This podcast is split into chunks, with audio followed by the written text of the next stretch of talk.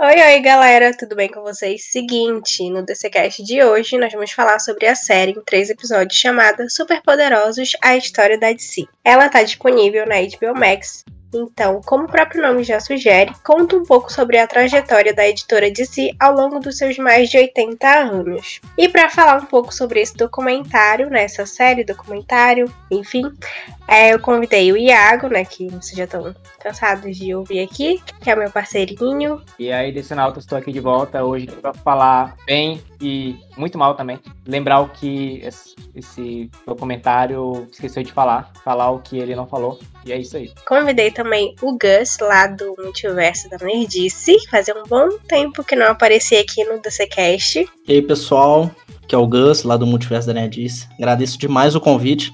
Vamos, vamos bater um papo sobre esse documentário. É bom, não é? Opiniões, ressalvas, vamos lá. E pela primeira vez também, é, eu convidei o Léo, que é um fã da DC, e ele veio também trazer aqui suas opiniões, né, como fã para representar os decenautas. Então, Léo, pode se apresentar para a galera. Opa, olá pessoal, eu sou o Léo, sou lá do Twitter. E eu tô aqui para discutir tudo sobre essa série documental. Primeiro, já queria agradecer pelo convite e tô ansioso para falar.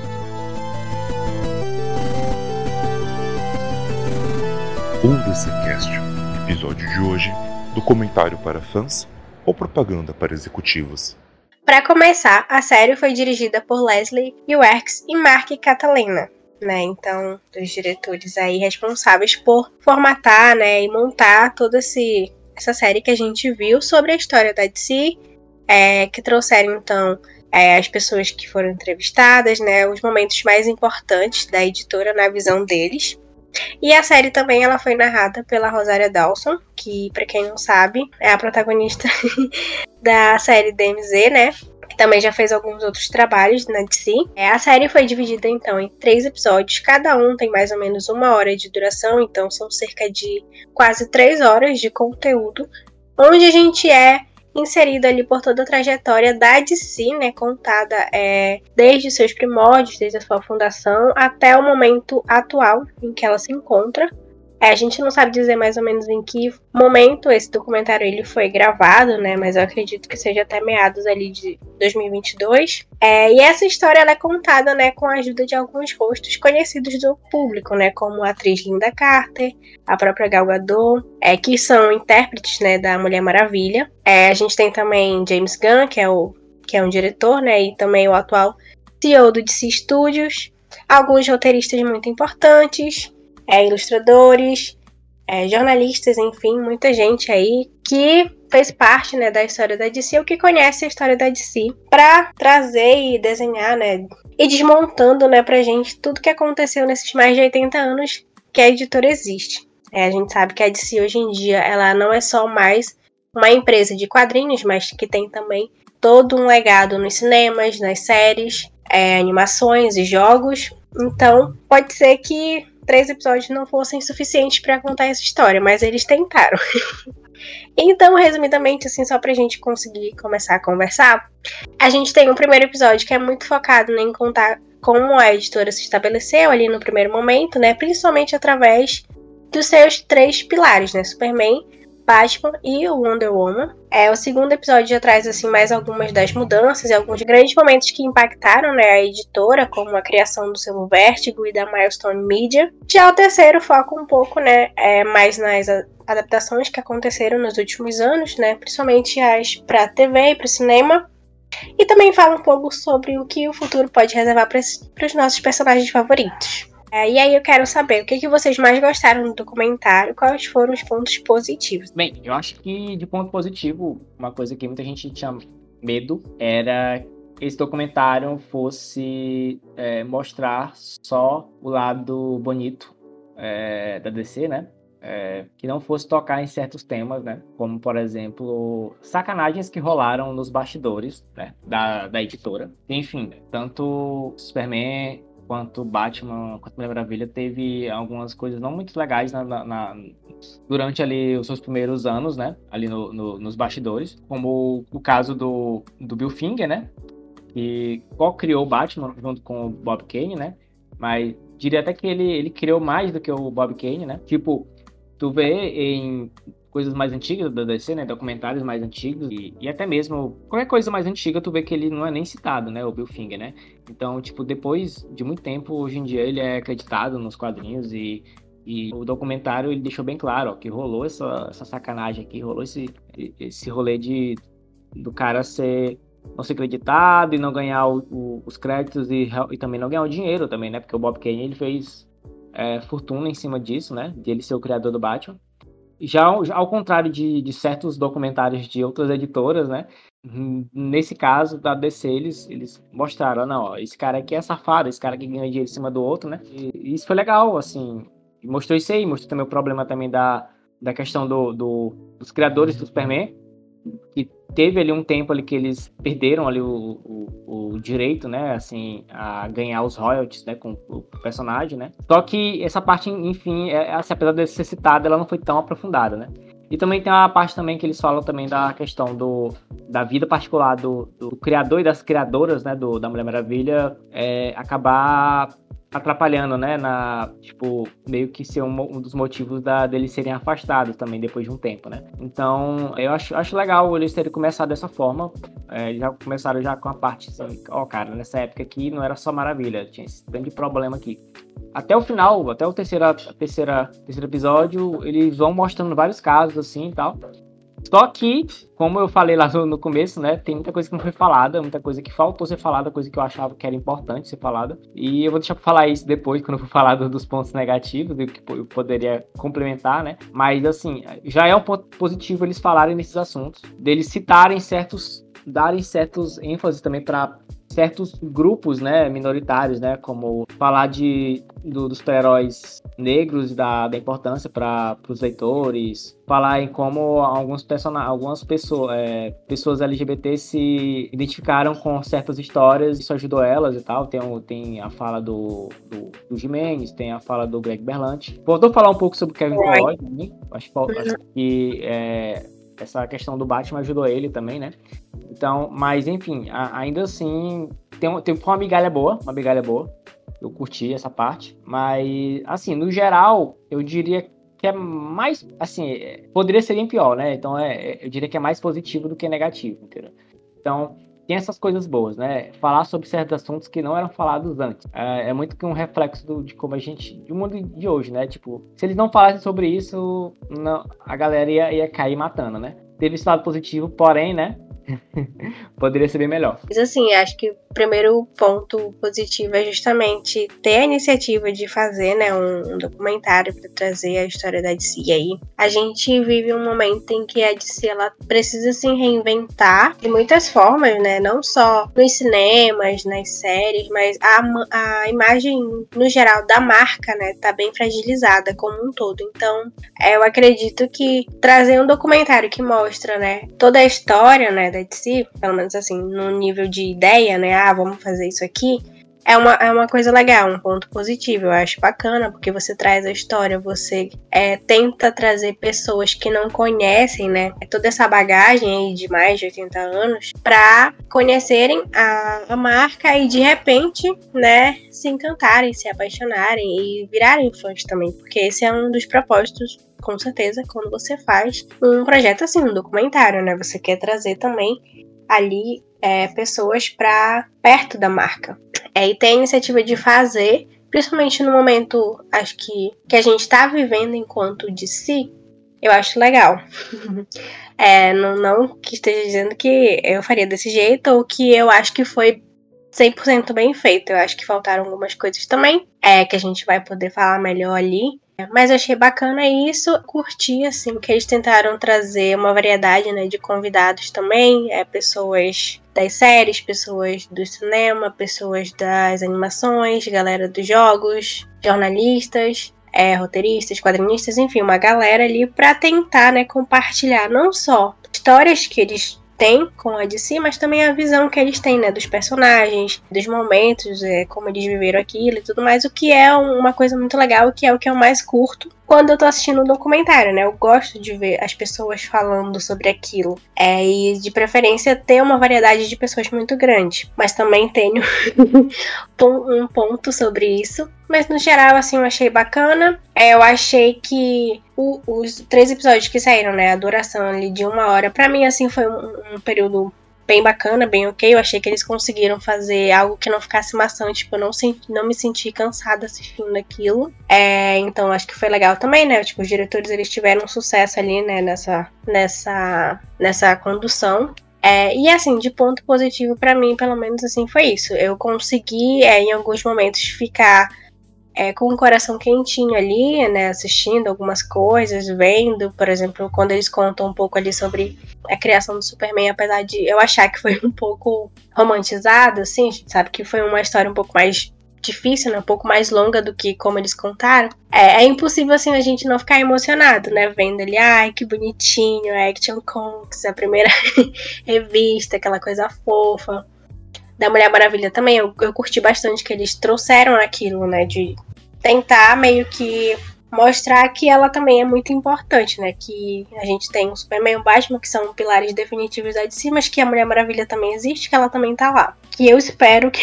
isso não fique só assim pro documentário, mas pro, no geral pra editora. Então, no meu ver, é isso. Eu, eu acho que eu tenho uma opinião bem parecida com vocês. É, o Iago ele falou um ponto importante, que era um ponto que eu, o Mark também a gente tinha, que era desse documentário ele ser desrespeitoso, ele não respeitar é, quem fez a DC ser o que ela é hoje, sabe? Porque a DC ela é muito importante e muito grande por conta dos seus artistas, por conta das pessoas que fizeram ela chegar lá, e não estou falando de executivos, estou falando de quem escreveu as histórias e quem desenhou as histórias. As pessoas são muito mais importante do que os engravatados. Na maioria das empresas é sempre assim, mas na DC e na Marvel isso é muito mais ressaltado e recentemente a gente teve um documentira, que foi o do queridíssimo Stan Lee, onde a gente vê o quão mentiroso um documentário pode ser simplesmente por uma empresa não querer pagar royalties para as pessoas que precisam receber esses royalties, sabe? É, e eu tinha muito medo de que o documentário da DC fosse também desse tipo, mas não foi na verdade, não 100%, sabe? Eu acho que ele é um documentário que muitas vezes ele mascara e ele romantiza muitos acontecimentos que aconteceram na DC nesses 85 anos de editora, vamos colocar assim. É, a, a Vicky até falou bem da parada dos criadores Superman, da romantização, mas chegando nos pontos negativos a gente fala. As coisas que eu gostei, acho que a coisa que eu mais gostei desses três episódios mostrarem o quanto esses personagens são importantes pra, para os artistas, sabe? O quanto eles se identificam com aqueles personagens, eu acho isso muito mágico. Eu acho que uma pessoa, uma criança se identificar com um personagem e, e aquilo fazer com que leve a vida adulta dela e ela trabalhar com isso no futuro, eu acho que isso é muito mágico, sabe? Eu, sei lá, é uma parada que, que vem de mim, vem um pouco da, da minha vida, assim. Super-heróis sempre estiveram presentes na minha vida desde criança e estão comigo até hoje, fazem parte da minha vida, moldaram minha vida. Então, ver isso refletido em outras pessoas, para mim, é, é muito bonito, sabe? E tem diversos momentos no, no documentário, principalmente no segundo episódio, que fala mais sobre os artistas, fala mais sobre o quanto os personagens são importantes para eles em diversos níveis da vida deles. Sei lá, eu acho isso muito bonito, sabe? Eu acho que o documentário soube fazer isso bem, mas também tenho aí a, as minhas ressalvas. Eu acho que o terceiro episódio ele me cansa. Sei lá, ele eu já tava cansado ali no, no terceiro episódio já, ele tava bem lento, bem lento. O episódio, os episódios não, o documentário no geral, ele esquece de algumas pessoas importantes mais importante do que algumas pessoas que são mencionadas ali no, no documentário, sabe? Mas mais tarde a gente fala de tudo isso. Mas no geral, eu, eu gostei, sabe? Principalmente o segundo episódio. Eu, eu, eu gostei do documentário. As minhas partes favoritas, para mim, foram muito as partes que é realmente de, de documentário. Quando as pessoas juntam muito material que tá antigo, que ele sabe que tem, e vai pesquisar e junta e cria toda a narrativa. Para mim, uma das melhores partes é quando eles é logo no começo, quando eles explicam como a DC nasceu, como eles usam fotos e vídeos de tipo quase 100 anos atrás para ilustrar. Eu gostei bastante disso. Gostei muito também da parte quando eles contam sobre a morte do Superman que foi algo impactante, não só na indústria dos quadrinhos, mas em toda a mídia. E a gente, como fã, pelo menos eu, não estava nascido na época, eu sempre ouvia falar como foi, como a mídia repercutiu, como que o mundo parou porque o Superman morreu. E, tipo, eu nunca cheguei a ter ideia de como foi, mas eu gostei muito de como eles ilustraram, como eles conseguiram pegar essas imagens antigas, esses vídeos antigos, os repórteres, uh, os fãs falando. Então, para mim foi um ponto bem positivo essa parte de como eles construíram o documentário, como eles pegaram essas imagens, esses vídeos, conseguiram ilustrar bem é, partes do que, do que eles falam, né? Então, para mim foi um dos pontos mais positivos. É, para mim, o melhor episódio é o primeiro, porque eu gosto bastante, pelo menos eu, como fã, tenho bastante curiosidade de saber como a DC nasceu, como os personagens foram criados, como eles atingiram esse auge, como as pessoas se apaixonaram. Então, tipo, para mim, é, o maior episódio foi o primeiro, foi o que eu gostei mais, que me trouxe mais pro documentário mesmo. E, num geral, assim, eu gostei, mas como todo mundo que vai assistir e que tá aqui, é, tem partes negativas nele, para mim são bem evidentes quais são, mas isso a gente fala depois. Só complementar aqui, eu, ouvindo vocês falar, vocês falaram muita coisa que eu também gostei, mas eu não tava lembrado, na verdade. a lembrança ficou até melhor agora do, do documentário. É, essa parte mesmo que o Gus falou da, da galera se conectando com os personagens, né? Tipo, quando mostra lá os, a galera que escreve Superman e tal, o Mark Waid falando que viu o filme e da, daquela momento em diante ele seria, ali seria o objetivo de vida dele, é trabalhar com o Superman. E o, o Jimenez também falando da Mulher Maravilha e tal. É, realmente é muito legal muito bom mesmo, assim. E é isso. E essa parte também de, de, focar nos criadores, né? Porque é uma coisa que a galera não liga muito, assim. Pessoal mais novo, né? Pessoal mais uhum. novo. É, esse, esse, esse, documentário foi importante para poder mostrar a cara dessa galera, né? Porque a galera mais nova só passa, pensa assim, ah, DC tá fazendo um bom trabalho, ah, DC tá fazendo um trabalho ruim. E eles não falam, ah, sei lá, o. Sei lá, é, Phil Jimenez tá desenhando muito bem. Ah, sei lá, Tom King tá escrevendo ruim. Não, eles só falam da, da empresa e esquecem de falar da galera que está trabalhando, né? E isso é bem legal. Sim, é, muita gente acaba não, é, não conhecendo, né, as mentes ali que estão atualmente escrevendo, né, quadrinhos agora, ou... Enfim, a galera acaba às vezes passando batido é, nos grandes nomes, né, então... E aí, principalmente no momento atual, né, a gente tem muita coisa legal saindo e muita gente não sabe quem tá escrevendo aquilo, né? Então, é, eu achei bacana e eu achei legal também deles trazerem essas pessoas, porque daqui a alguns anos, né, é, eles vão ser os nossos. As, os nossos fantasmas, vamos dizer assim, né? É tipo uma pessoa que é tipo meu sobrinho Miguel. Pode ser que ele esteja daqui a 40 anos assistindo um novo documentário da DC e ele veja essa entrevista do Mark Wade, né? Talvez o Mark Wade não esteja mais aqui, eu acho. Não sei quantos anos ele tem. E ele, ah, caraca, esse cara aqui escreveu uma das histórias favoritas da minha tia.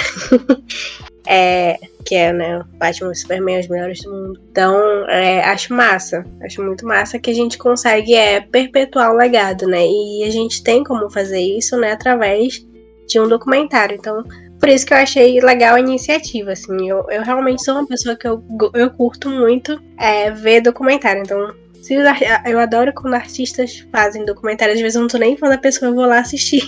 Porque eu curto muito. Sim, é... e, e esse negócio, é bom ter saído desse documentário, porque já fazia um tempo que precisava. Porque eu acho que o último documentário focado assim, na DC, eu acho que, sei lá, tem uns 15 anos talvez, eu nem lembro quando foi que foi lançado.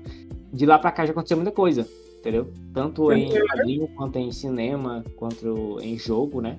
Videogame. Sim precisava mesmo, então, porque a nova geração não tinha esse documentário, né? Uhum.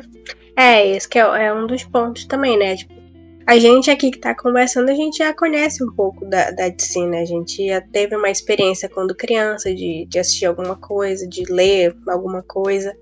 É, mas a galera que tá vindo agora não conhece esse legado, então não sabe como é que como é que a, a, editora surgiu e não conhece algumas das coisas mais memoráveis, né, da história dela. Então, eu acho legal trazer para isso, né? É, os meninos falaram de episódios que eles gostaram, eu achei legal falar também. Tipo, eu gostei muito do primeiro episódio. É, o dois para mim tiveram algumas coisas muito especiais, mas eu acho que o primeiro episódio foi o que eu mais gostei também. que nem o Léo, assim eu acho que geral não gostou do terceiro, assim, eu, eu percebi. Não, quem gostou, tá Nossa. errado. É sonolento demais, cara. Meu Deus, esse É, aqui é episódio não dá. Não só quem tá aqui, mas eu acho que eu até falei com. Antes de vir pra gravação, eu tava falando com o Reginaldo, que gravou o último podcast com a gente. Ele Uhum. falou também que, que achou muito ruim o terceiro episódio. Mas é isso, é, a gente vai falar sobre isso depois. Mas eu só queria complementar que você falou dessa importância pra galera nova e tudo mais. E eu acho que no momento que a gente tá hoje numa indústria que é caída, vamos, vamos ser sinceros, caída no sentido assim, não é um mercado gigante, principalmente no Brasil, sabe? A gente que coleciona quadrinho, que tá envolvido com esses personagens, sabe muito bem como quadrinhos é, é algo que é em baixa já faz um tempo, nem todo mundo é interessado em leitura, porque no Brasil a gente não tem um incentivo para isso, sabe? Não tem um incentivo na cultura de você ler. Eu acho que é importante para você dar uma valorizada também nos artistas, sabe? A gente está tendo recentemente toda essa parada de projetos em IA, você trazendo empresas, sei lá. Recentemente a gente teve uma editora brasileira que foi fazer o Alice no País das Maravilhas. A ilustração foi feita por inteligência artificial, sabe? O quanto isso desvaloriza artistas, quadrinistas que às vezes dependem de uma capa de livro para pagar as contas de casa e isso está sendo substituído e talvez uma galera de hoje em dia não entenda o perigo que se tem, sabe? Uma molecada que está crescendo hoje. E eu acho que você vê esse documentário, você vê principalmente o segundo episódio, onde fala muito dos artistas e você vê o quanto isso tudo é muito importante para eles.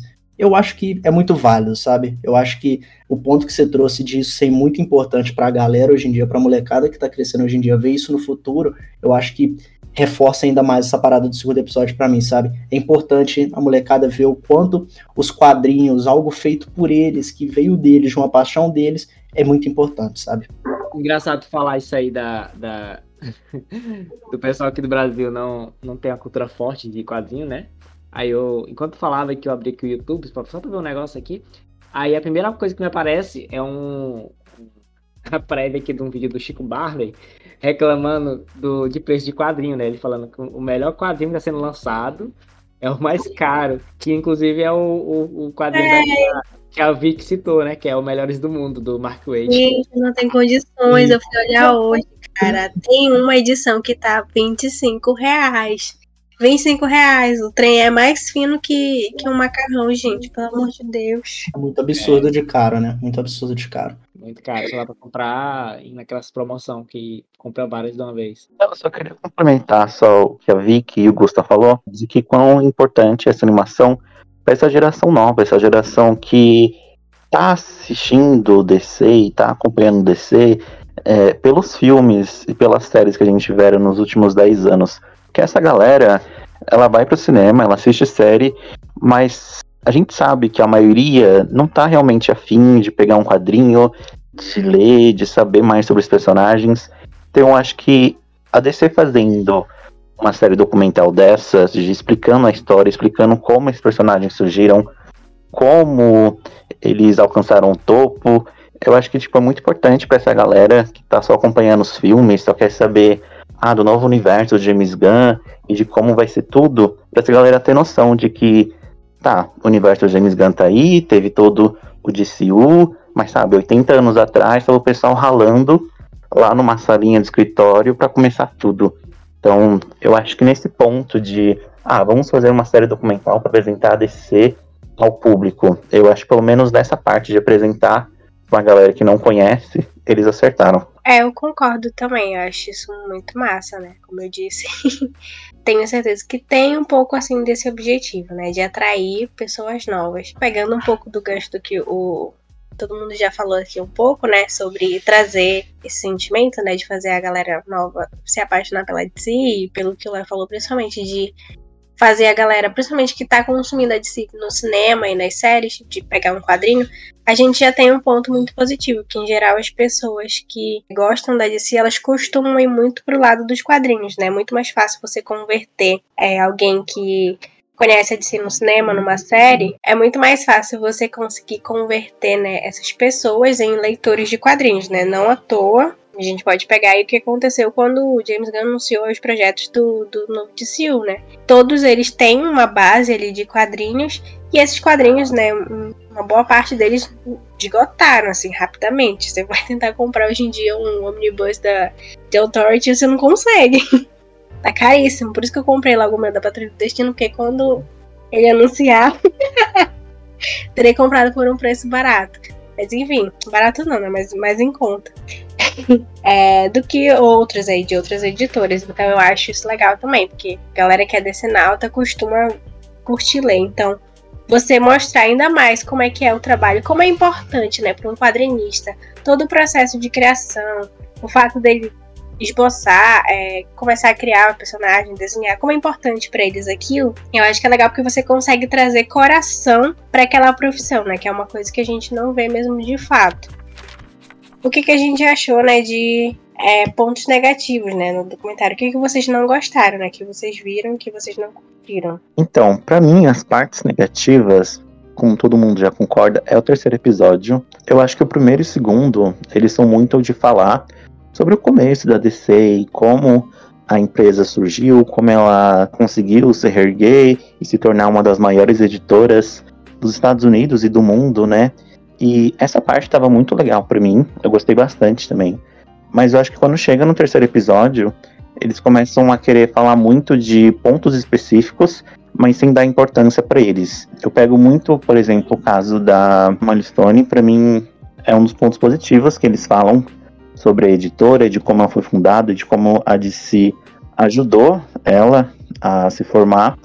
Mas para mim acaba passando muito rápido sobre a parte de como a Milestone se afundou e de como a editora acabou fracassando uhum. de como a DC não deu suporte para isso.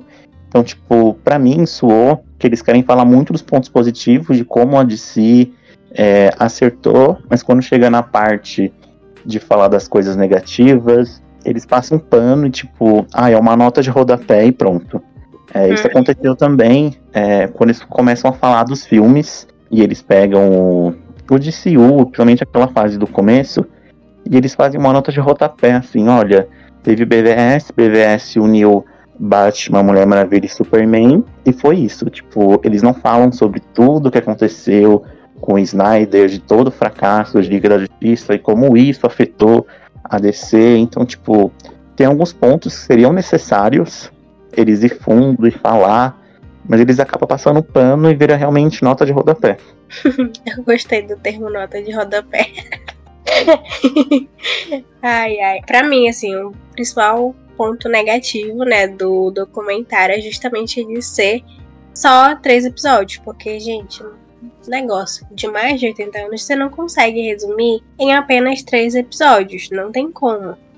Né? E aí eu acho que, pra mim, assim, pelo menos o que eu senti do terceiro episódio, que é o episódio assim que eu não gostei e tal, que fiquei, ah, horrível assistir. Aí foi porque eles tentaram juntar todas as coisas ali num negócio só. Então eles ainda queriam falar de quadrinhos, porque é importante, né? Eles queriam falar do momento atual da DC. Você tem uma realidade nos quadrinhos agora. E aí você queria falar também um pouco de jogos. E aí você quer falar também um pouco das séries. E aí você quer falar também um pouco do cinema. Então não tem como você falar de tanta coisa em uma hora, né? E aí você acaba perdendo pontos importantes, né? Por exemplo, eles fazem lá uma menção para a trilogia do Nolan mas, pô, todo mundo sabe que Cavaleiro das Trevas, você gosta ou não goste, é, foi um filme que mudou a indústria. Não tem como. Tanto é que ele é, é um filme que é reconhecido até hoje. E aí você me tira dois segundos para falar do filme.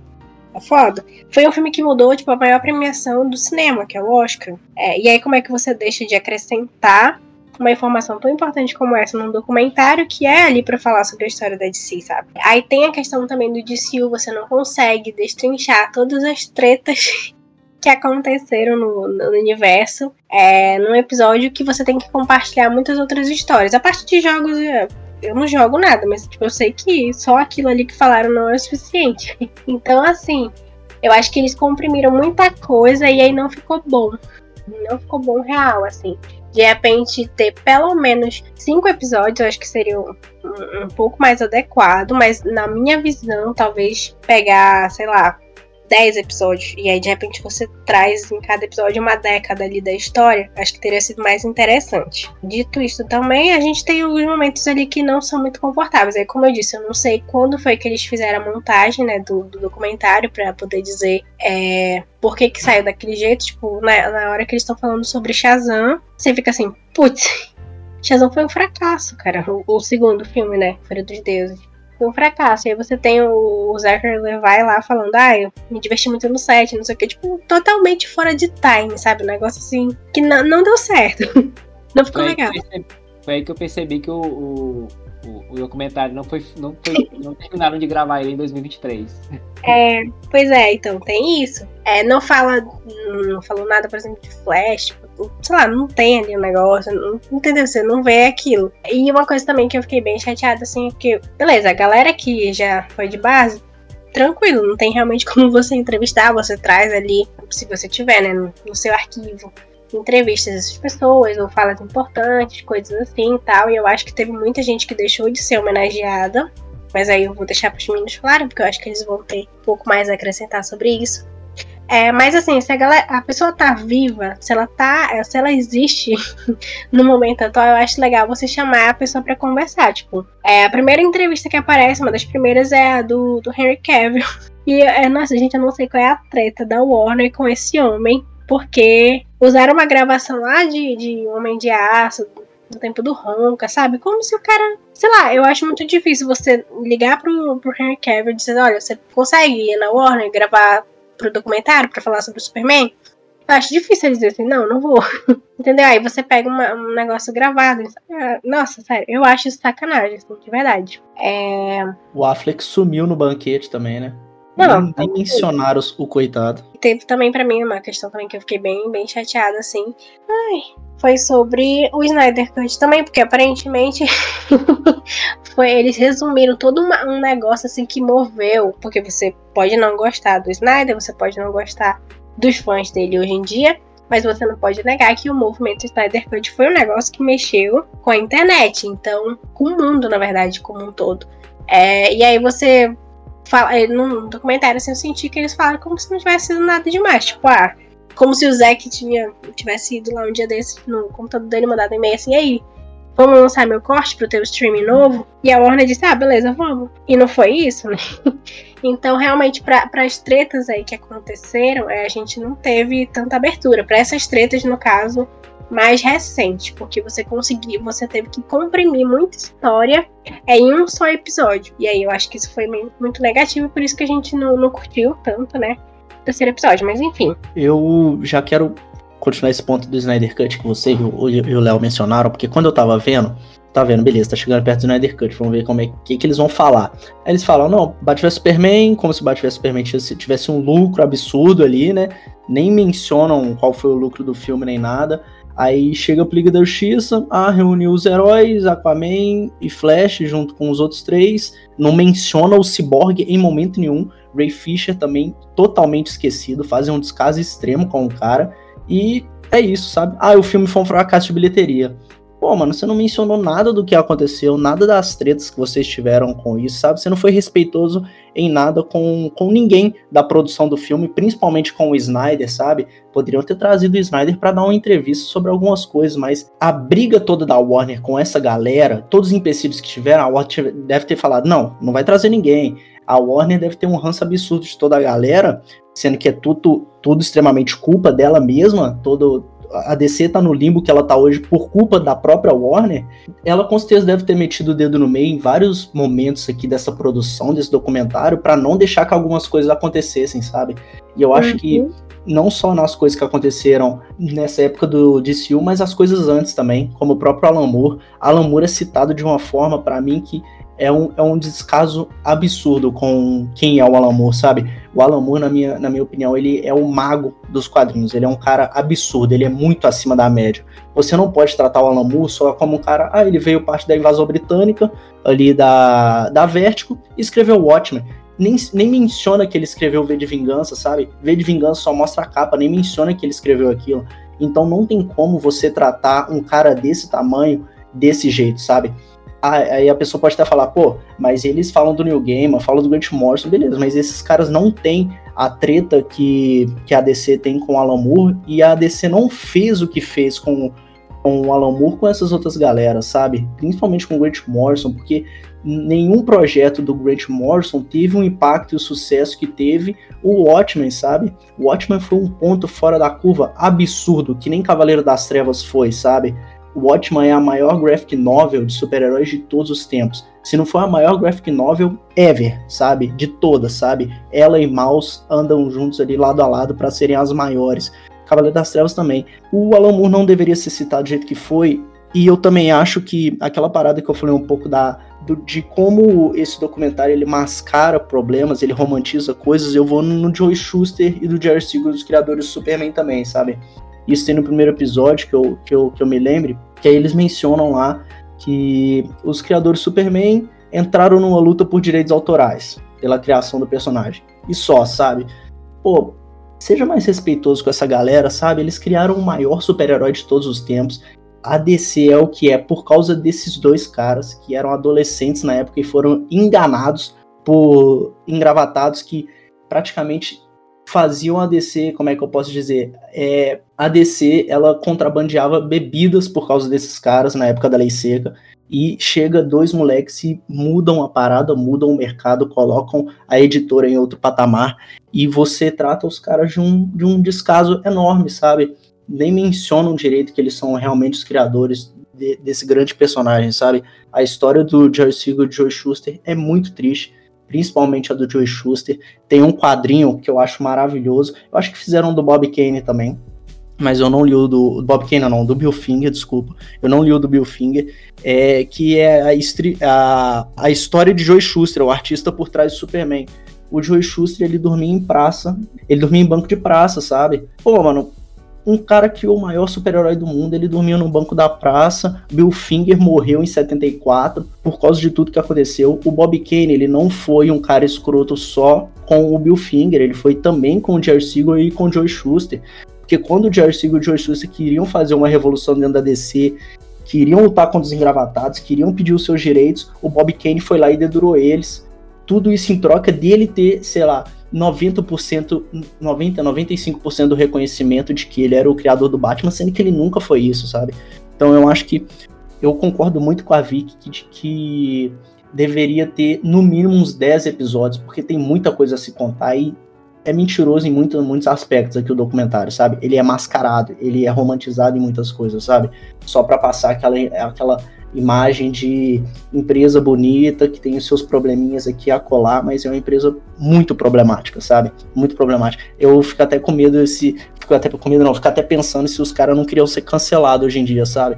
Mas eles não seriam cancelados porque você mostrar a verdade do que aconteceu e como esses acontecimentos estão é, escrotos, é, eles reverberam hoje em dia para como a DC tá hoje em dia de pagar royalties direito, de ser uma empresa adequada para os seus artistas. Os artistas que estão lá hoje, eles gostam de trabalhar na DC, diferente do que era, sei lá, até a década de 90, sabe? Ninguém queria trabalhar na DC ou na Marvel por causa do, da tratativa que os executivos tinham em cima de seus artistas, sabe? Eu acho que deveria ser mencionado para o público em geral entender a importância que tem esses caras, sabe? A importância que, que eles merecem receber também, sabe? Pô, eu acho que talvez seja isso que eu não tenha gostado no mais, sabe? É a falta de verdade, sabe? É o você querer mascarar, você querer romantizar muitas das coisas que não poderiam ser romantizadas, sabe? É, eu, eu acho que é isso, sabe? Eu acho que você olha pro Mark Wade, ele ama estar tá na DC hoje em dia por causa do que, sei lá, Joe Schuster, George Siegel, Jack Kirby, Steve Ditko passaram em toda essa indústria. A indústria foi se moldando para ser muito mais, não é benevolente a palavra, mas ser correta, sabe?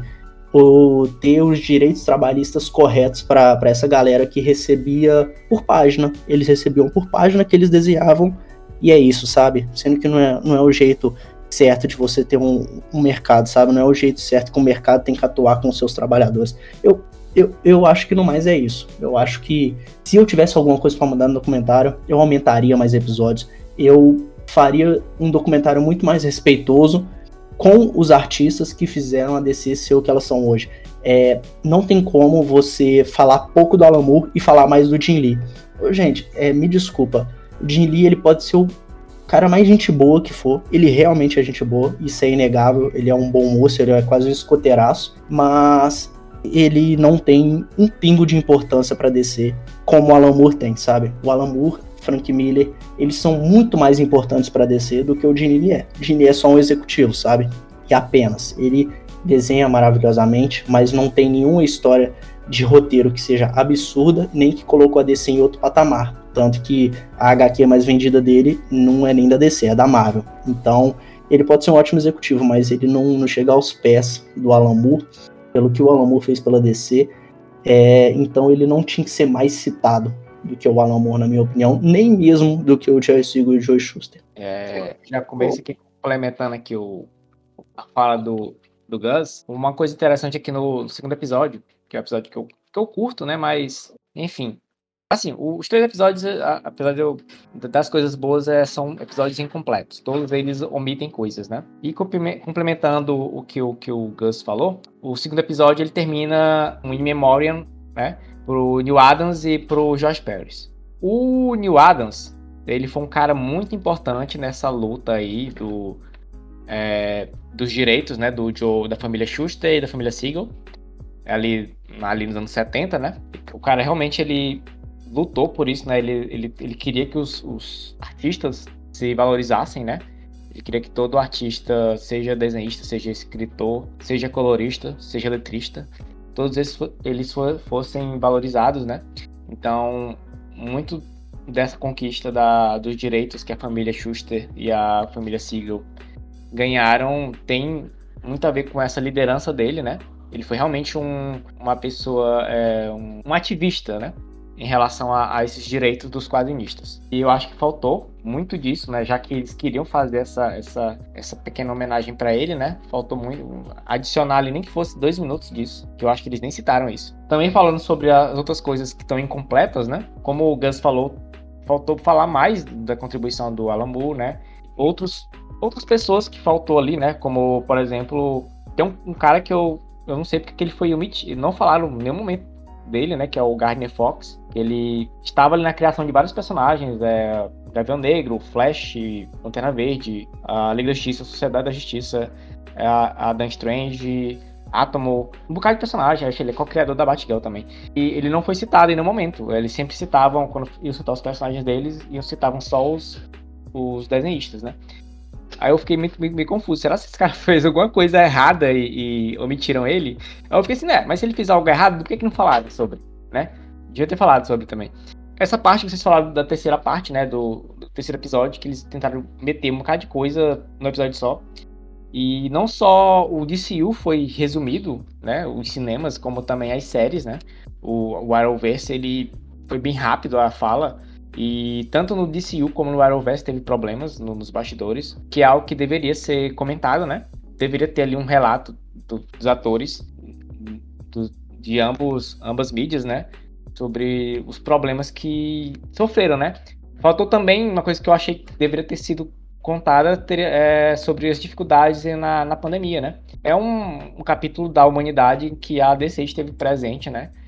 Eu, eu acho que eles poderiam ter, ter falado nem que seja um minuto sobre isso. Então, assim, tem, tem muita coisa, né, que foi omitida ou resumida, né, assim, que dá pra gente falar nesse documentário, que nem vocês já falaram, poderia ter mais episódios. Eu acho que se ele tivesse cinco episódios, eh, eu, eu provavelmente ele estaria mais favorável, assim. 10 seria muito bom, mas eu acho que com 5 já dá pra agra agradar todo mundo, porque assim, o problema é porque assim, esse documentário ele não é só para agradar quem ler quadrinho, né? Ele é pra quem, agradar para quem, quem conhece os personagens do, dos filmes e do, das séries também, né? E dos jogos.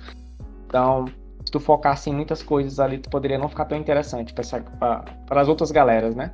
Então, eu não sei se 10 seria também o ideal para todo mundo, né? Mas seria ótimo, eu acho que seria ótimo. Mas enfim, tem esses probleminhas, né, que, que a gente falou, que é que essa omissão de muita coisa na parte mesmo do, do, dos criadores da Mulher Maravilha, faltou uma, uma, coisa que eu achei que faltou que eu, senti falta, né? Porque quando falaram do Batman, falaram do, do Ghostwriter, né? Que era o Bill Finger, né? Que era um dos criadores.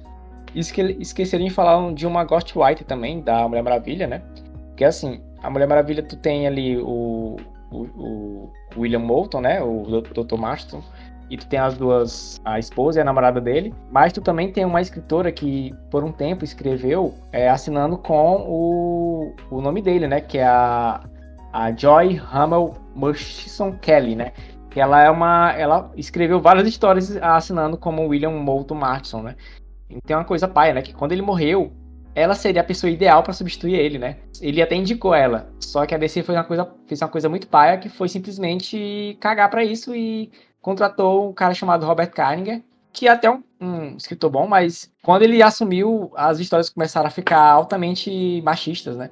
Então tem essa parte muito paia que esqueceram de citar ali. Porque eles citaram uma parte da Mulher Maravilha, um, um momento meio paia, que foi nos anos 70, mas esqueceram dessa parte que eu acho até pior, que é lá nos anos 40. E, enfim, tem várias coisas que eu poderia citar aqui, mas o, o, o podcast vai ficar muito grande, né?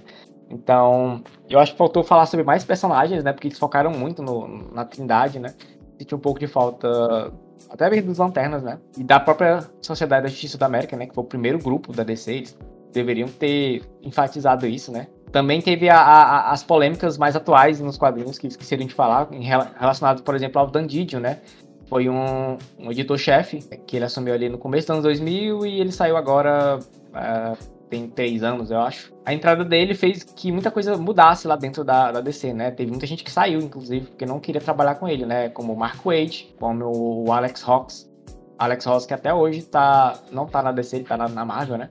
Teve a Karen Berger, que saiu nessa época também, né? A gente não sabe se foi por, por, por, causa dele, mas, assim, coincidentemente ela saiu na época que ele tava como editor-chefe.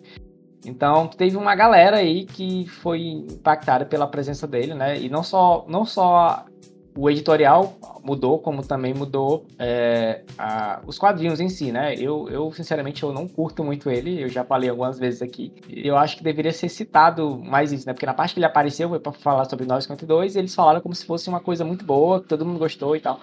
E eu achei que foi aquela a coisa que o, o Gus falou, né? Que é, é romantizaram algumas coisas, né? E romantizaram tanto também essa parte também do Snyder Cut, né? Que nem já foi, foi citado aqui. E deveria ter, terem tocado em certos assuntos que, enfim, deveria ter até um episódio todo só sobre isso aí, né? Só sobre essa parte da, do Snyder Cut, sobre o, os problemas no Arrowverse também. Essa parte da mídia audiovisual poderia ter tido só um episódio sobre isso e esqueceram também. Então eu acho que eu já falei muita coisa. Eu vou passar para o próximo aí, pode falar. Então, eu queria puxar uma coisa que eu queria até ver se vocês concordam ou não, mas quando eu tava assistindo a série, eu fiquei me pegando pensando em vários momentos que eles citam e ah, a gente tem personagens femininas, ah, a gente tem personagens negros, ah, a gente tem também personagens LGBTs, então tipo, para mim, em vários momentos da série soou como propaganda e como tipo, olha como a DC ela é atual, olha como a DC ela apoia minorias, olha como isso, olha como aquilo, enquanto a gente sabe, pelo menos como fãs, de que, olha, foi uma luta para chegar. Eles citam que o Raio Negro foi criado em 1976, mas olha o tempo que levou, quase 50 anos, para criar o primeiro personagem negro, herói da editora e que eles até citam rapidamente que a Marvel já estava fazendo isso há pelo menos 10 anos. Então, tipo, tem muita coisa que para mim eles falam e eles reforçam. Ah, porque teve o, o Superman, Jonathan Kent, que ele é um personagem LGBT. Ah, a gente tem personagens femininas. Ah, a gente teve isso. Ah, e teve aquilo.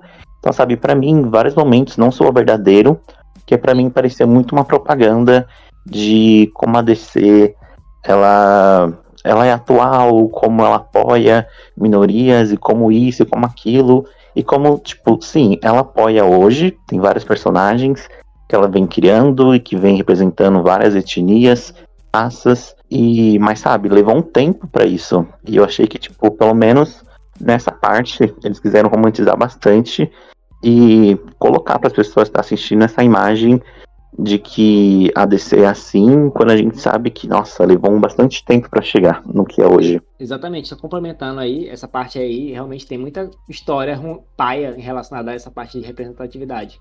Porque, por exemplo, o primeiro personagem negro da DC era para ter surgido nos anos 60, antes do. Bem, é, alguns anos antes do Pantera Negra, que era para ser o ferro da Legião dos Super-Heróis. Só que a ideia foi vetada, porque tinha um, um editor da época, que era o Mort Weiser, que é um cara bem babaca. E ele chegou e falou: Não, cara, não pode ser negro porque a gente vai perder os nossos leitores do sul. E para quem não sabe, no sul dos Estados Unidos tem uma galera mó, mó racista, né? Então eles tão, não estavam querendo perder leitores é, da, daquela região. E então o Ferro não, não foi introduzido como o primeiro personagem negro. Então durou, tipo, sei lá, mais 10 anos, mais ou menos, ou mais de 10 anos, para rolar um, personagem negro. Ele poderia ter sido o primeiro super-herói negro do, de todos, né? E não foi. E também em relação a LGBT também tem a mesma coisa, o mesmo problema. Tu tem ali a primeira versão, o primeiro personagem gay que ele é meio, vamos dizer assim, meio caricato demais, né? Ele não é uma boa representatividade, que é o, o estranho. E também tu tem personagens, é, uma personagem trans, né? Que é a, a, a, a Kate Goldwyn, né? A da, do, da Patrulha do Destino, que ela, ela é criada ali nos anos 90. Depois, quando é para usar ela de novo, é para matar ela, né? Lá, 10 anos depois, eles matam ela. Aí, tipo, muito paia. Isso aí eles não falam, né, na, no documentário. Essas coisas eles não falam no documentário. Eu, eu senti um pouco da mesma coisa também, sabe? Que é para você vender a editora, mostrar o quanto ela é diversificada. Fiquei com vocês nisso também, nessa sensação também que eu tive, sabe? É porque eles fazem isso muito mais para gerar lucro para eles, né? Não porque eles realmente acham que isso é importante, isso é muito mais uma atitude de marketing para eles, sabe? Então isso, isso, é muito bizarro, isso é muito triste se pensar, sabe? E fica, fica bem escancarado isso mesmo no, no, no documentário, o quanto isso para eles é, é muito mais marketing do que importante, sabe? Então, tipo, pegando um pouco assim o que vocês falaram, né? Uma coisa assim que eu acho que fica meio que perceptível é que o, documentário, apesar da gente ter falado assim que é massa pra, pra galera nova assistir e tal, e conhecer a história, etc. Pra gente também, né? Pra gente descobrir algumas coisas.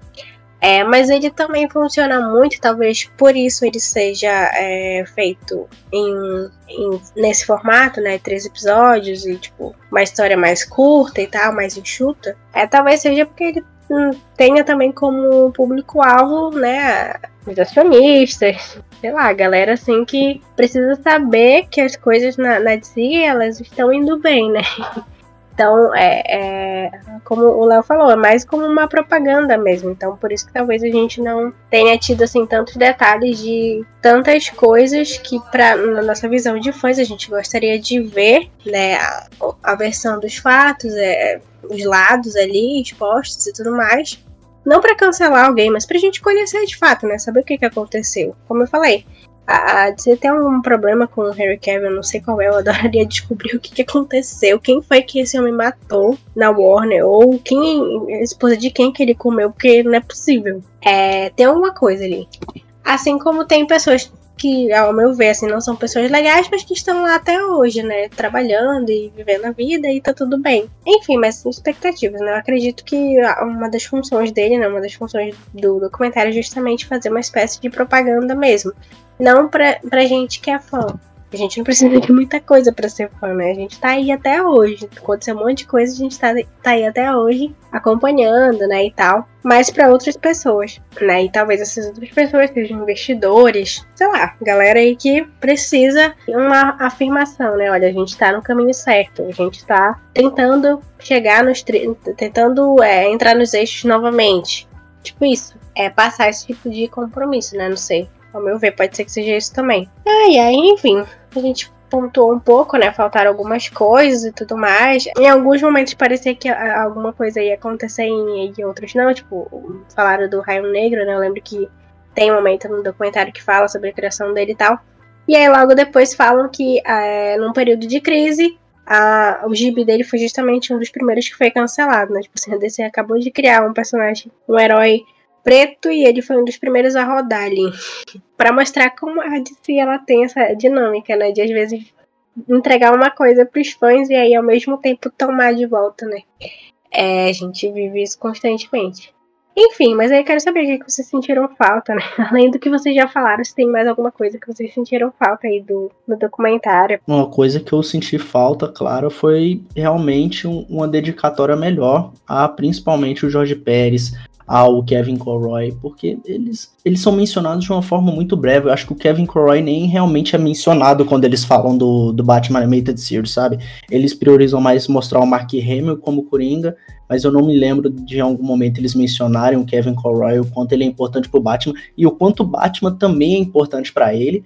E o Jorge Pérez é mencionado lá só na crise, sabe? E quando o Marvel Wolfman menciona rapidinho os Titãs, mas não mencionam mais nada do cara, e o cara ele é muito mais importante do que só essas coisas, sabe? Eu acho que faltou um, um pezinho mais, um respeitinho mais com eles, em quesito de colocar uma dedicatória para eles, sabe? Ele- eles são muito importantes. Acho que é isso. Eu, eu acho que eu senti muito falta foi disso também.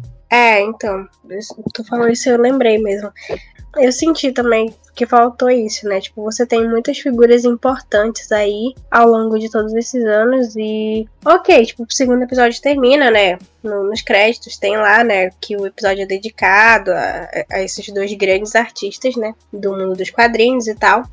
Mas, assim, se você vai homenagear uns, eu acho injusto você não homenagear outros, né? E, e aí tem o caso do Kevin, que é significativo, mas tem muitos outros nomes também aí muito importantes que Cara, também passaram galera. batido.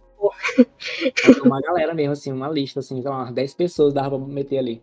Não, sim, aí se você vai fazer uma, uma homenagem nesse sentido, faz então pra todo mundo, sabe? Seja justo, tipo, não querendo tirar o legado, o mérito que George Paris tem. Porra, o cara é um monstro. Mas, né, vamos ser justos, cara. Pelo amor de Deus. A Rachel Pollock morreu um dia desses, cara. Criou a primeira heroína trans. Tudo bem que não mencionaram a primeira heroína trans na porra do documentário também, que eu fiquei revoltada. Mas aí lança um monte de quadrinhos esse ano que, com homenagem pra ela, sabe? Mas, tipo, no momento também de prestar homenagem não presta, sabe? Ai, enfim. Inclusive, é, essa parte de falar sobre LGBT, ele- eles trouxeram algumas Não, pessoas. Foi um negócio muito mal feito, eu achei. Eu não sou, não sou da comunidade, eu não tenho local de fala, mas eu achei mal feito.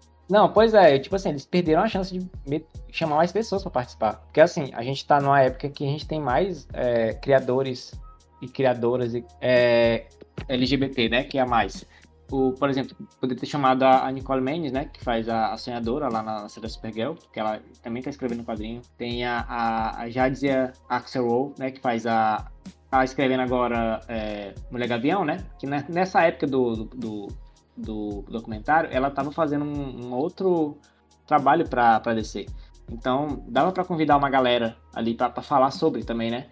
E, e mais pessoas, né? Eles botaram, sei lá, três pessoas LGBTQIA+, e o resto, a mesma galera de sempre. E, tipo, dava pra fazer muita coisa melhor, assim, e parece que eles, sei lá, se limitaram, não sei, não sei se era, se era dinheiro, se era má vontade, mas, enfim, é, tem esse ponto positivo, mas é tipo assim, é tudo, é, são coisas positivas, mas são migalhas, né? É o que a gente pode resumir assim. São migalhas positivas. Dá pra ser uma coisa muito melhor. E foi justamente também no episódio 3, né? Essa parte aí da representatividade, que é o episódio que a gente mais falou mal aqui.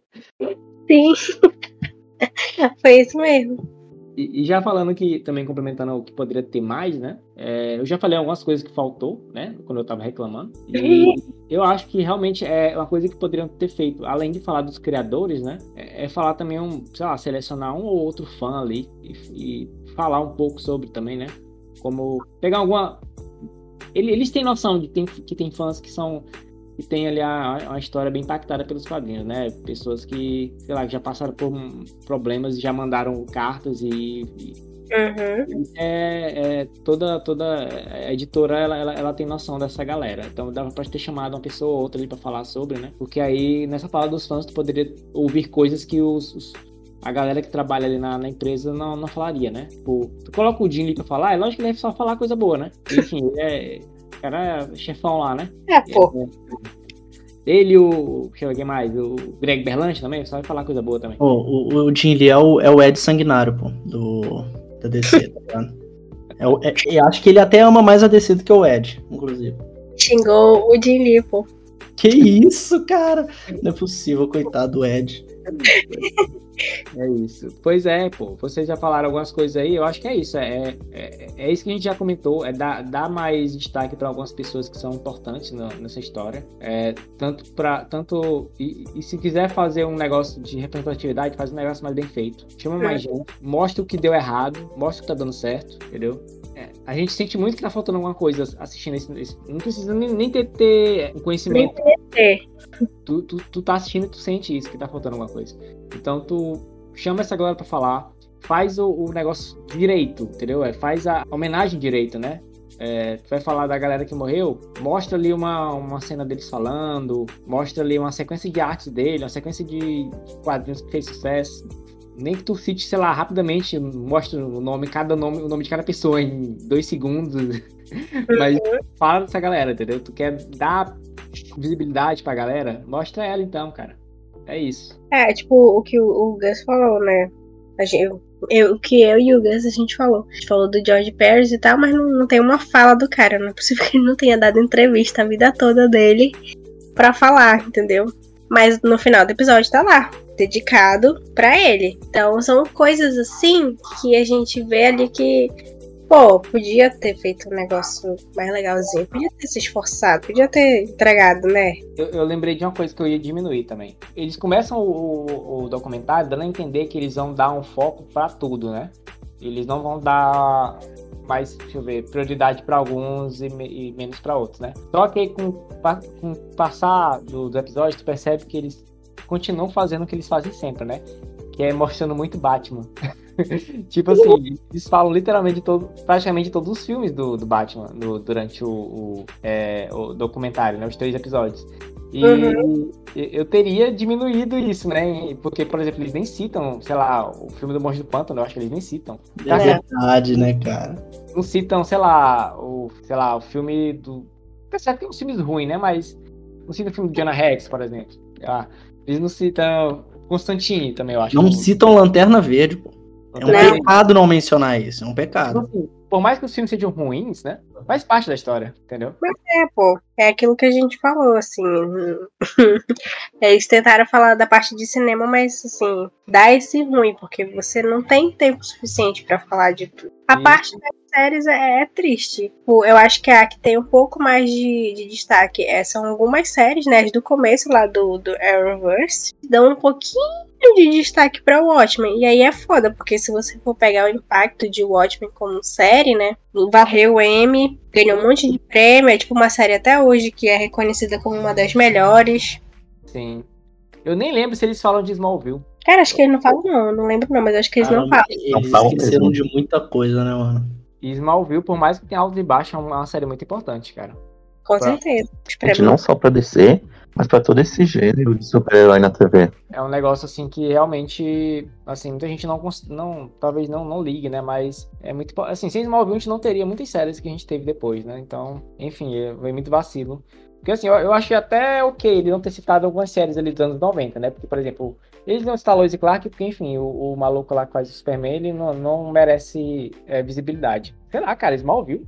É muito vacilo. Pô, eles podiam mencionar Birds of Prey também, né?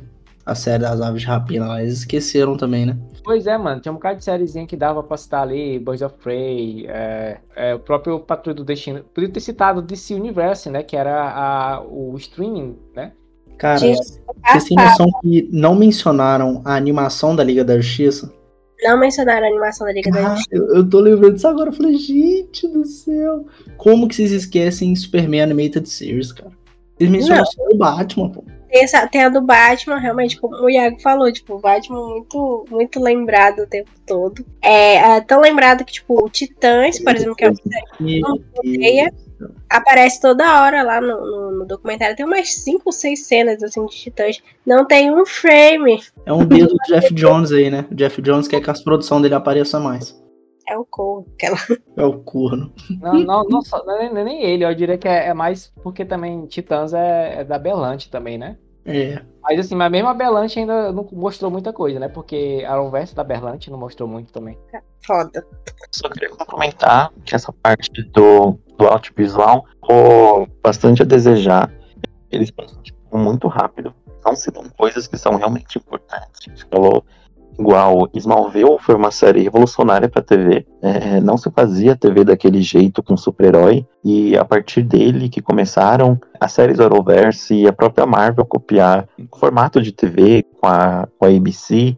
Então, tipo, foi uma série que durou 10 temporadas, é, formou um monte de fãs da DC que acompanham até hoje, que gostam do Superman. Então, tipo, faltou muitas dessas coisas, pequenos detalhes que deviam ser colocados então eu acho que cortaram muitas partes que seriam essenciais para DC, seja nas animações, seja nas séries animadas, seja em série de televisão, ou seja em filme, passaram muito batido por muita coisa, que é realmente muito importante, foi muito grande, mas faltou.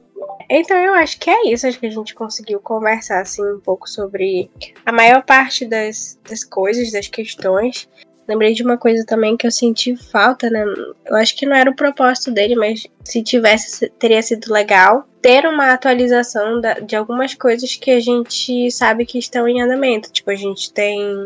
Teve a participação da Milestone, tipo, ah, é como a gente tá trabalhando para conseguir é, reerguer o selo, é, de repente de falar um pouco sobre as histórias que estão, né, atualmente, nos quadrinhos. Tem, se eu não me engano, tem um filme animado, eu acho, que tinha sido anunciada aí no, no Desinferno, se eu tô errada, vocês me corrijam. De repente, de comentar, né? Sim, é, pra sair. É, pois é. Porque eu acho que tem no, no documentário um, um, print, assim, muito passar muito rapidamente, né, do, do anúncio e tal, da notícia. Mas, assim, a gente não, não tem, né, novidade sobre isso, sabe? Isso vai sair. Então, de alguma forma, assim, de, de ter ali algumas algumas confirmações, porque eu acho que é legal também. Inclusive, quando eu vi o título do terceiro episódio, eu pensei que eles iriam falar sobre isso também, né? Ah, o futuro, alguma coisa do futuro, assim, o nome de, do episódio. Ah, massa, vamos falar sobre alguns projetos, alguma coisa assim. Tipo, eu pensei que o James Gunn ia aparecer mais nesse, mas eu acho que ele nem dá as caras. Então, tem um pouco disso também. Só uma coisa que eu esqueci de citar eu acho que a parte lá que a, a Joelle Jones fala da, da Yara Flow, acho que a galera, os brasileiros deve, não devem ter gostado. Essa Nossa, parte. sim, eu fiquei pensando nisso. Eita, caralho, essa parte aqui vai ser Mas polêmica. É, porque eu acho, é porque eu acho que volta naquele tópico de propaganda, de que eles querem é, mostrar que tem uma Mulher Maravilha e etnia que não, que não é como já foi antigamente. Então, eu acho que essa parte de mostrar personagens atualmente, eles pegam muito de estado futuro. É, para mim, soou muito como propaganda, porque a gente viu que muitos deles já nem estão mais assim alta, já nem a DC nem tá usando mais eles como pretendia usar. Então, para mim, essa parte soa muito como propaganda. Uhum, uhum. É um pouco daquilo do documentário, parece que ele tá um pouco desatualizado para 2023 também, né? Uhum. Principalmente é. ele, eu, porque eu não sei como é que tá a questão do, do John Kent nas HQs no momento agora, se ele, se ele ainda tá recorrente nas histórias do Superman. Mas eles mencionaram o John Kent, toda a polêmica que aconteceu no ano passado, sei lá, já é um pouco até desatualizado já, né? Porque isso é algo tem. direto do ano passado. Ele ainda tem HQ própria dele. É porque hum. ele não é mais o, o Superman principal, porque o Kal-El voltou, né? Da, do espaço. Ah, sim, sim. O, o, John Kent tem o, o, quadrinho dele solo ainda. Só que hoje em dia ele, é, ele não tá tão em alta, porque, enfim, é, ele não é mais o principal, né? Só por isso mesmo a galera deu uma quietada, né? Mas ainda tem uma galera dando hate, né? Tem uma galera dando é, nota baixa na, nas HQs dele, mesmo quando tá bom entendeu? Uhum. É, mais por hate mesmo. É que nem a mesma coisa acontece com, por exemplo, o quadrinho da Mulher Gavião, né? Que tem uma galera que dá hate porque a autora da Mulher Gavião é, é trans, né? Então, é, tem, tem, sempre essa galera que tá ali. Eu acho até bom não, não dar muito, é, depois dizer, espaço pra essa galera mesmo, muita é, audiência pra essa galera. Nesse sentido aí, eu acho melhor falar as coisas boas, mano. Mas é, é, isso. Pois é, eu acho que de alguma forma a gente conseguiu falar um pouco sobre tudo. No geralzão aí. Eu acho que todas as nossas indignações. Aí é, é, massa, porque, tipo assim, a gente, quem ouviu até aqui deve estar tá pensando, pô, essa galera deve ter odiado esse negócio. Sim. Só que, tipo, é, afim, mesmo com isso tudo, eu consigo dizer que eu curti, entendeu? Eu gostei de, de ver esse, esse, Assim, os dois primeiros episódios eu curti muito, o terceiro que é capenga, né? Nossa. Mas a- mesmo os primeiros e segundo que eu gostei tem muitos problemas, né? Então, mas mesmo assim, é, ele é mais positivo do que negativo, né? Eu, uma, uma coisa que esse podcast me passou foi totalmente a vibe do vídeo de Adão Negro que eu fico- fiz com os meninos ano passado, que a gente falou que a gente gostou do filme, mas é meia hora só batendo no filme. Aí pareceu um pouquinho mesmo, tá ligado? Foi muito bom, mano. Mas, Mas- é assim, pô, a gente tem que falar mal mesmo do que a gente gosta. É. Mas eu tô tentando lembrar aqui alguma outra coisa que eu tenha não tenha gostado ou que eu tenha gostado, mas, mas eu acho que não, acho que talvez só, só isso tudo só que a gente mencionou só. As opiniões aqui é bem parecida. Ah, eu eu sei que tem uma parte dedicada ali pra Vertigo, mas eu queria um pouquinho mais. Queria que falasse um pouquinho mais da Vertigo e um pouquinho mais de algumas produções da Vertigo. Mano, Hellblazer foi esquecidaço no bonde nesse, nesse documentário, sabe? Esqueceram bem aí, esqueceram do Alan Moore, do Monstro do Pântano do Alan Moore. Falaram da criação lá do é do Lin Wayne, né? Mas não falaram depois do Alan Moore, mas eu, é foda, né? É aquela parada de só três episódios não dava. Tinha que ter um episódio dedicado somente só pra Vertigo, sabe? A Vertigo isso aí- é muito importante. Isso aí tu encontra aqui no DCCast, episódio passado, a gente falou. Já. Eu, nossa, eu ia fazer a propaganda também, cara. Tenho que ver, mano. Eu tenho que escutar isso daí, mas com certeza vai estar excelente. Olha, eu garantindo minha vaga no próximo podcast. Mas, pô, tinha, tinha que ter um episódio só pra Vertigo, cara. Tinha que ter um episódio. Vou te chamar pra falar sobre Alan Moore depois. Vamos lá. Bom, vamos falar. Tem que fazer assim um- uma série falando só sobre os grandes dos quadrinhos. Tá doido? Então é isso, galera. A gente comentou aí no, no geral, né? A gente tentou lembrar de tudo que a gente achou de bom, tudo que a gente achou de ponto negativo, né? Nessa série.